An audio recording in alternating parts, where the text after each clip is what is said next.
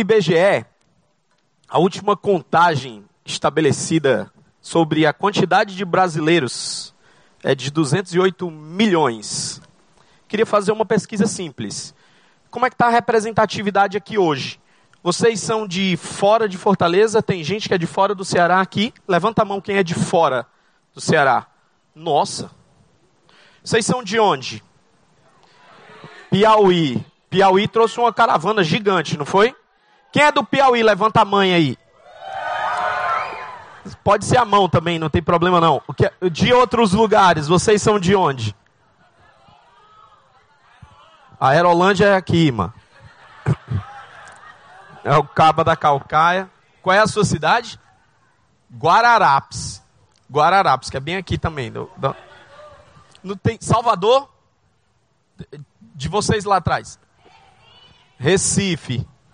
Maranhão. Curitiba. E as pessoas gostam.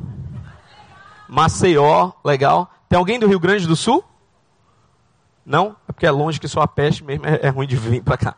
Mas vamos lá, vamos, vamos voltar para o que é importante aqui. A gente vai conversar sobre um tema e eu queria, antes de fazer a minha segunda pesquisa, eu queria contextualizar vocês.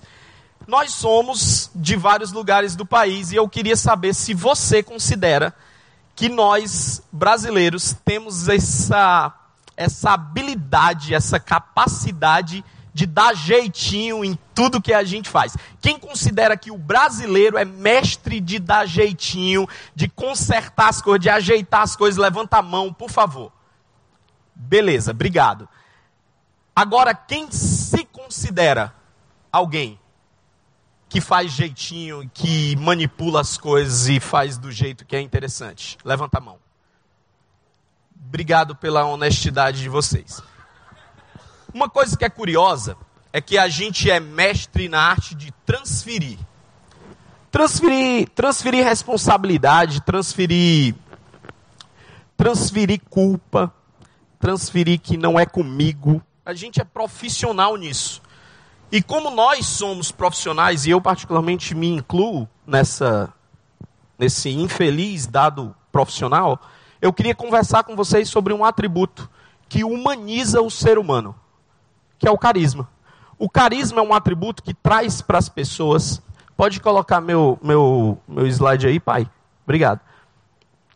O carisma é um atributo que todos nós temos.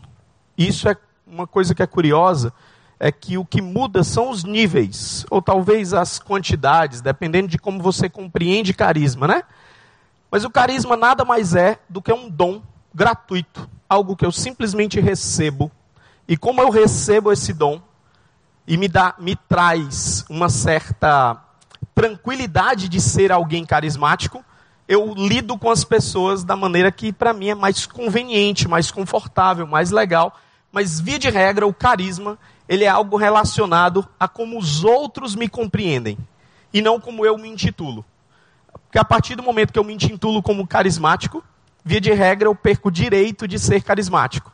É igual a ser rico.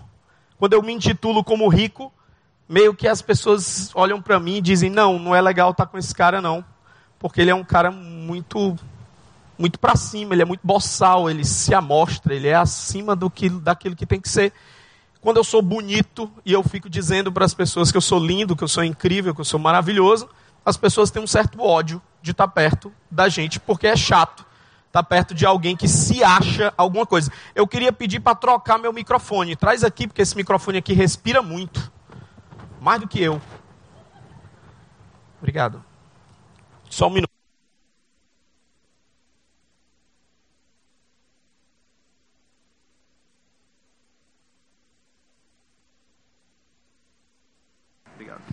E, e. Pronto, aqui é melhor. Como o carisma é um atributo que é inerente à minha pessoa e tem relação direta com aquilo que eu apresento para as pessoas, porque é um dom, é algo que Deus me deu, é algo que eu simplesmente recebi, e eu tenho o privilégio de trazer as pessoas para mais perto de mim por conta desse dom que Deus me deu, e nós todos nós aqui temos, eu queria conversar com você sobre como potencializar essa capacidade que Deus nos deu de atrair as pessoas para perto daquilo que gente acredita para perto de quem eu sou na minha essência. Tá certo? Eu tenho um treinamento que eu faço aí nas corporações aí fora, não tem nada a ver com o meio cristão evangélico, mas eu apresento para as pessoas uma abordagem, uma metodologia e ferramentas para que as pessoas se tornem mais carismáticas. Vladson, peraí, tu tá querendo agora criar um negócio que é para ensinar o povo como manipular os outros para gostar de ti? Não. Na real, eu estou querendo apresentar para as pessoas que quando eu tenho o meu porquê de forma clara, fácil de ser compreendida e carismática, as pessoas engajam naquilo que eu acredito. Nós, como pessoas que vivemos o Evangelho, precisamos compreender que de quando em quando a nossa abordagem é equivocada. Pastor Carlinhos foi extremamente feliz quando falou sobre o evento lá, não sei aonde, que os cabas estão falando de paz e o outro chega e homem de guerra, Jeová a gente é mestre em fazer as coisas de acordo com, que, com aquilo que a gente acredita e não com, aqui, com, a, com a sutileza que o Evangelho nos permite ter, de apresentar para as pessoas como as pessoas acreditam. Existe uma diferença gigantesca entre eu dizer para as pessoas o que é certo e o que é errado, e existe de verdade o um entendimento das pessoas sobre o que é certo e o que é errado.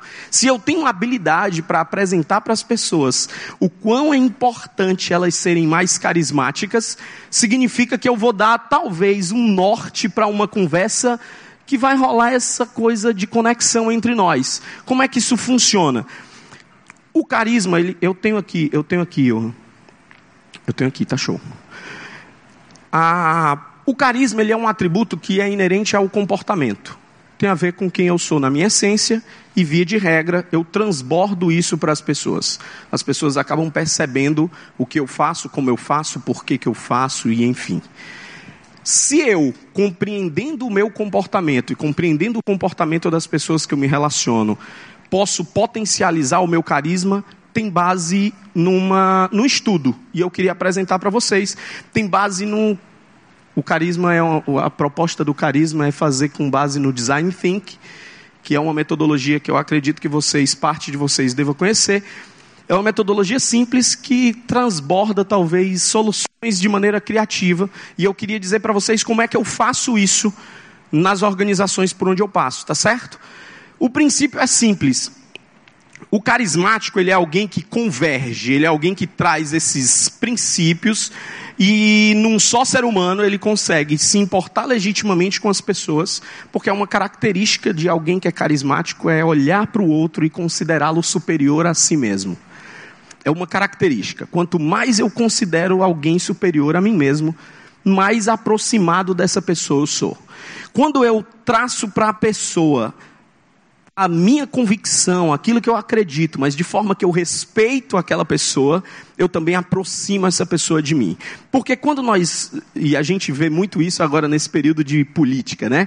Tem gente que é apaixonado por política, tem gente que tem ódio de política, tem gente que consegue explicar política com fé, como vocês acabaram de vivenciar agora há pouco, de uma maneira tão sóbria, tão, tão, tão singela, tão tranquila e política é um negócio que causa umas divergências. Eu acredito que eu, eu gosto do candidato tal e o fulano gosta do candidato tal, e eu agora quero enfiar a goela abaixo que o meu candidato é melhor do que o seu candidato.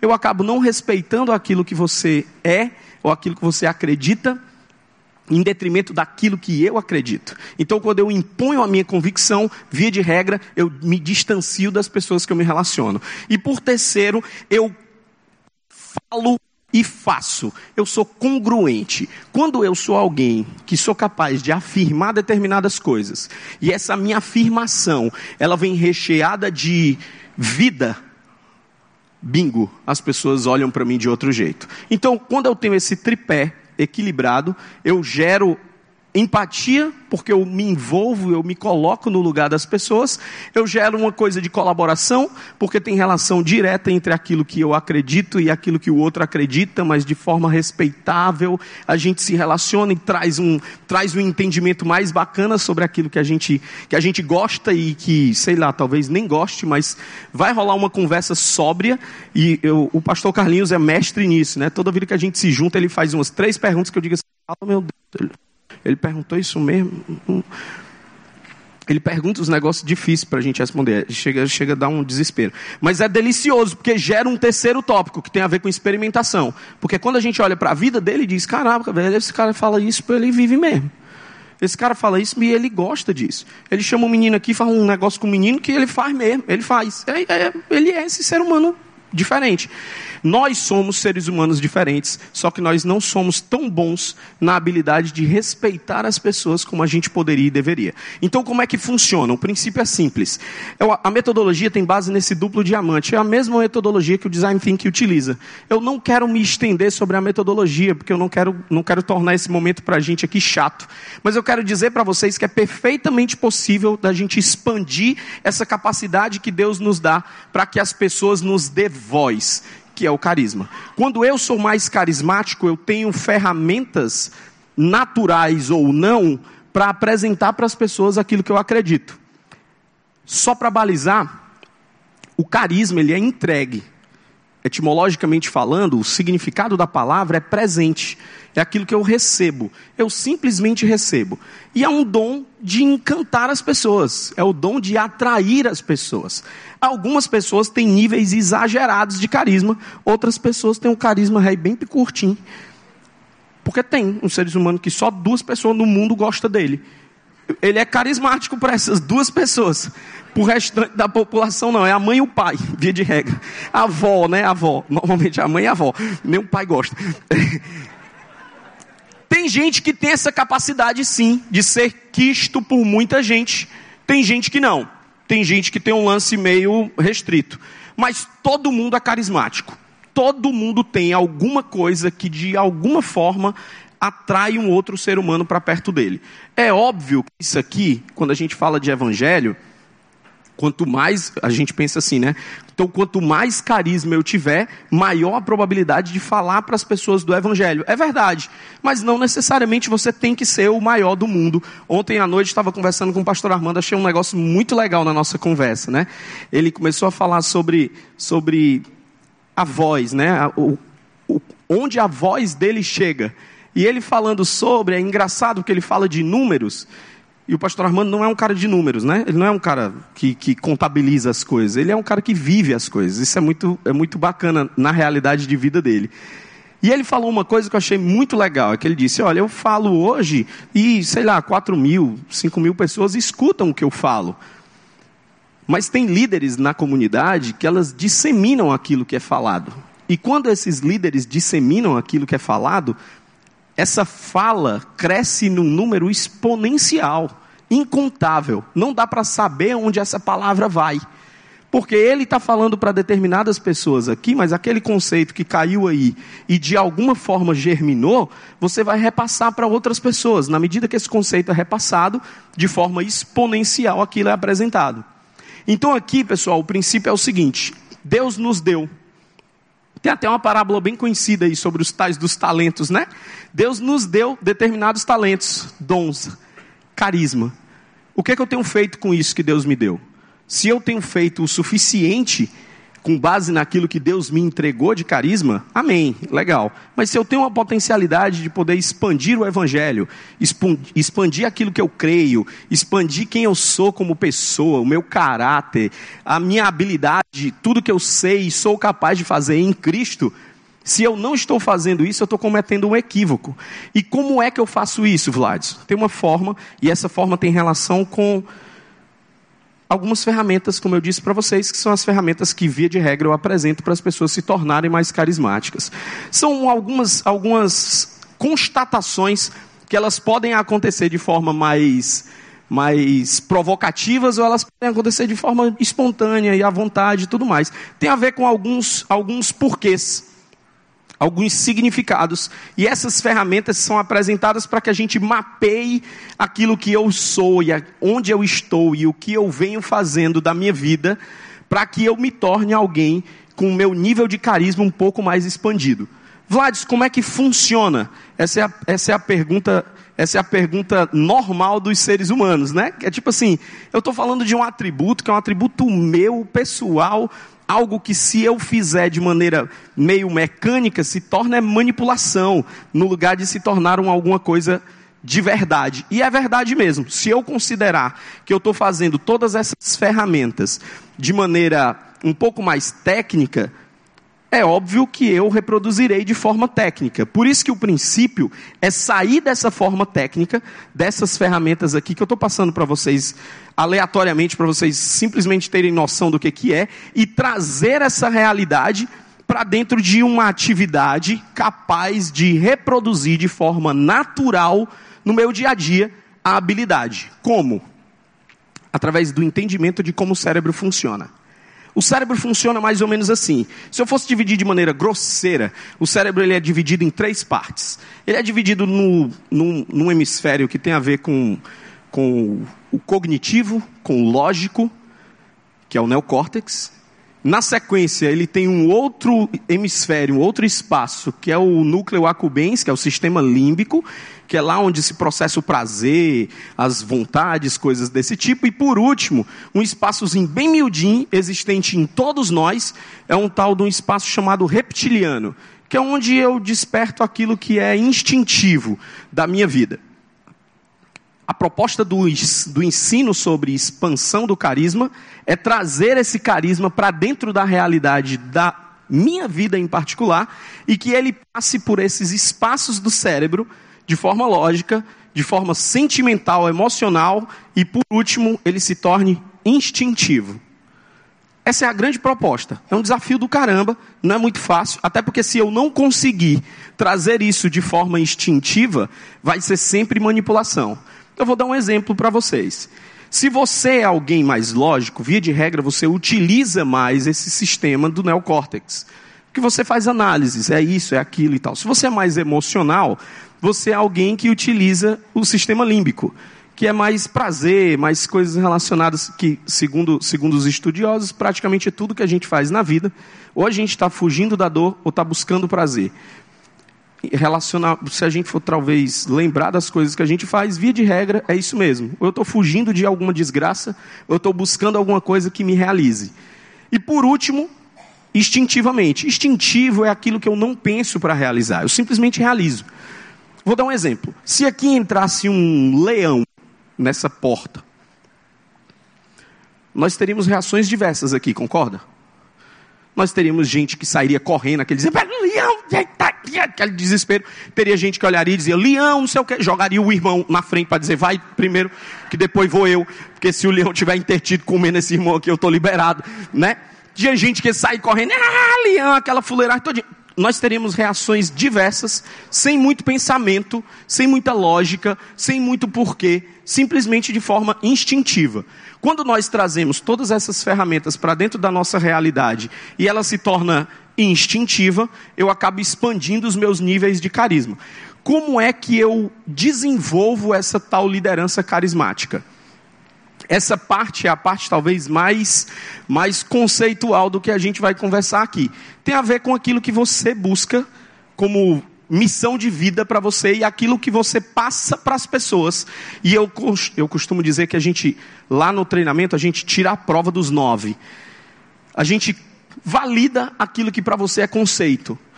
Todos vocês que vivem realidade de igreja, de liderança dentro da igreja, vocês têm determinadas lutas que têm a ver com como as pessoas estão recebendo aquilo que você está entregando.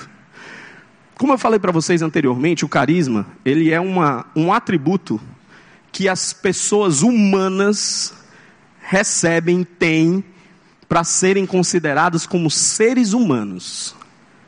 Vou dar um exemplo. Quando alguém é a, na linha da lei e ele comete um equívoco, via de regra, nós tratamos esse cabo na linha da lei. Ele fez, errou, Pois tá aí, bichinho. Mereceu. Para deixar de ser prego. Fez mesmo, vacilou, tome. Essa é a regra. Quando alguém é carniça e faz alguma coisa de forma nojenta, a gente é carniça com ele e diz: Pois tá aí. A gente faz isso meio instintivo. É olho por olho, dente por dente, sem querer. O cara é nojento com você, ele é alguém que não valida aquilo que você acredita. Ele é alguém que diz que o que você está dizendo é uma bobagem. Você olha para ele e diz: Ah, é, bichinho? Pois se lasque, que é para eu poder dizer para você que você mereceu. porque você de verdade é um carniça, a gente age assim com quem é na forma da lei. Porém, quando alguém é carismático, a gente tende a dar o desconto da humanidade. A pessoa erra porque ela é ser humano. Vou dar um exemplo. Eu tenho uma criação privilegiadíssima. Meu pai é um ser humano divertidíssimo. Acho que foi daí que veio tudo que eu sou hoje. Meu pai é um cara que gosta da vida. Meu pai curte a vida. Ele é um, ele é um, ele é um apaixonado pelo que, pelo que rola na, na vida do ser humano. Eu já sei, macho. Que ele está dizendo para mim que acabou. É porque acabou, falta dois minutos. Meu pai é esse cara. Um apaixonado pela vida. Meu pai é feliz. Para ele. Para os outros, meu pai é um reclamão. Meu pai reclama. Pessoal, o nível do meu pai. Meu pai é um amor. Eu sou apaixonado pelo meu pai. Foi meu pai que me ensinou o que eu entendo hoje como dignidade no trabalho. Meu pai é incrível. Mas meu pai reclama. Se meu pai estiver lá fora, ele vai dizer: rapaz, aqui está quente demais, pelo amor de Deus, um calor medonho. A gente está aqui, sufoca, é o cabo suando todo tempo. Meu irmão, que desespero. Meu pai entrou aqui, como é que está aqui? Frio. Qual é que meu pai vai dizer? Ai, para baixo da égua, mas é gelado demais aqui dentro, tu é doido. Então o cabo chega lá fora, é um calor medonho, aqui é gelado. É meu pai. Meu pai não ficaria feliz porque lá estava quente e aqui está delícia. Não. Ele entraria aqui, ele acharia ruim porque aqui estava frio demais. Se meu pai achar, sentasse aí do lado de vocês, ele ia dizer que está meio escuro. Está meio escuro esse negócio aqui, não sei o quê. Se acender todas as luzes, ele ia dizer, fica claro demais, a gente não consegue ver a pessoa que está lá no palco. Meu pai, meu pai reclama. Meu pai gosta de reclamar. Ele, ele, ele tende a reclamar das coisas, das coisas mais simples da vida. Meu pai vai para a Feira dos Pássaros. Vocês que são de fora não compreendem. É um lugar que tem aqui que é super chique na cidade. É um lugar É um lugar muito bom aqui, muito bem frequentado, pessoas de família. É um lugar muito bacana. Meu pai vai lá toda semana. E meu pai tende, meu pai tende a dizer um negócio que eu acho muito bacana. Meu pai diz assim: ele me liga, ei filho, tá querendo alguma quarta-feira aqui hoje? Eu disse, pai, eu tô querendo uma torneira. Ele, torneira de quê? Torneira, três, quatro, não sei o quê, tá? Porque ele compreende de tudo. Ele não, ele, porque ele tá na feira todo domingo. Ele sabe dos produtos que tem lá. E ele termina a ligação para mim dizendo, macho, aqui está mais quente do que nos outros dias. Eu vou te dizer, macho, eu nunca vim para cá estar tá tão quente, não. Todo domingo esquenta mais. meu pai. Meu pai é um cara que reclama. Porém, meu pai é um cara extremamente carismático. Meu pai é um apaixonado pelos relacionamentos. Meu pai se entrega nos relacionamentos. E foi meu pai que me ensinou o um negócio de maneira não muito inteligente, mas me ensinou que o carisma tem um significado gigante. Meu pai terminava de jantar e eu era pivete, pequenininho e tal, ele me entregava uma bacia e um copo de vidro, que ele comia no sofá com aquela bacia zona e um copo de vidro. Ele me entregava carinhosamente, dizia assim: "Leva para pia, filho". E toda a vida que eu pegava a bacia, criança, cara, pega meio displicente e tal, não sei o que, ele dizia: Ei, cuidado para tu não derrubar essa bicha aí com essa tua mão réia de alface. Era a fala do meu pai. A didática é boa? Não, a didática é péssima. Porque a didática legal seria, filho, você consegue levar, você é incrível, você é o melhor lavador de bacia que tem na pia, você é uma pessoa fantástica. Meu filho, quando pega numa bacia, meu pai pega numa bacia, parece que está pegando é no negócio. Essa seria talvez a melhor metodologia. Meu pai tratava a metodologia equivocadamente, porém meu pai era carismático. E foi meu pai que me ensinou que quando eu falo alguma coisa para alguém, mesmo não tendo toda a habilidade, ou mesmo não tendo toda a capacidade, mesmo não tendo a melhor forma, quando eu sou carismático, as pessoas me dão um desconto. É tanto que eu lembro de ter caído uma vez com a bacia. Meu pai me entregou. E quando ele me entregou, que ele disse: Cuidado, pato, não sei o que. Quando eu virei, eu dei com um joelho na mesinha de canto que tinha na casa. A galera que é mais velha, hoje ninguém usa mais, mas antigamente a galera usava uma mesinha de centro. Que eu não sei para que aquilo, era só para topar. A mesinha de centro com umas quinazinhas, eu dei no joelho, na quinazinha. Quando eu dei, sabe quando você dá no joelho e, e dá aquela, Yay! sabe que amolece o bicho? Foi quando eu virei, eu virei com a bacia, eu tá, dei no joelho, eu digo, eita peste. E eu lembro que tudo passou em câmera lenta na minha vida. Eu tô com a bacia aqui assim, ó, tá, aí eu, eita pau, vou cair. E eu lembro de virar as costas, que é para quando cair não quebrar o vidro. Porque melhor quebrar minhas costas do que quebrar o vidro. Porque meu pai pedia isso, né? Então, por conta de um pedido de alguém carismático, eu sou capaz de fazer coisas que são completamente fora do escopo de entendimento de felicidade que nós mesmos temos. Meu conselho para vocês é que se vocês buscam ter um evangelho disseminado como poderia e como deveria, ter uma igreja que recebe, que entrega como deveria, que vocês expandam os níveis de carisma de vocês e que vocês consigam de verdade tornar a igreja mais humana no lugar de mais mecânica. Queria agradecer, eu me chamo Vladson Cisne, foi um prazer enorme estar com vocês aqui. Obrigado.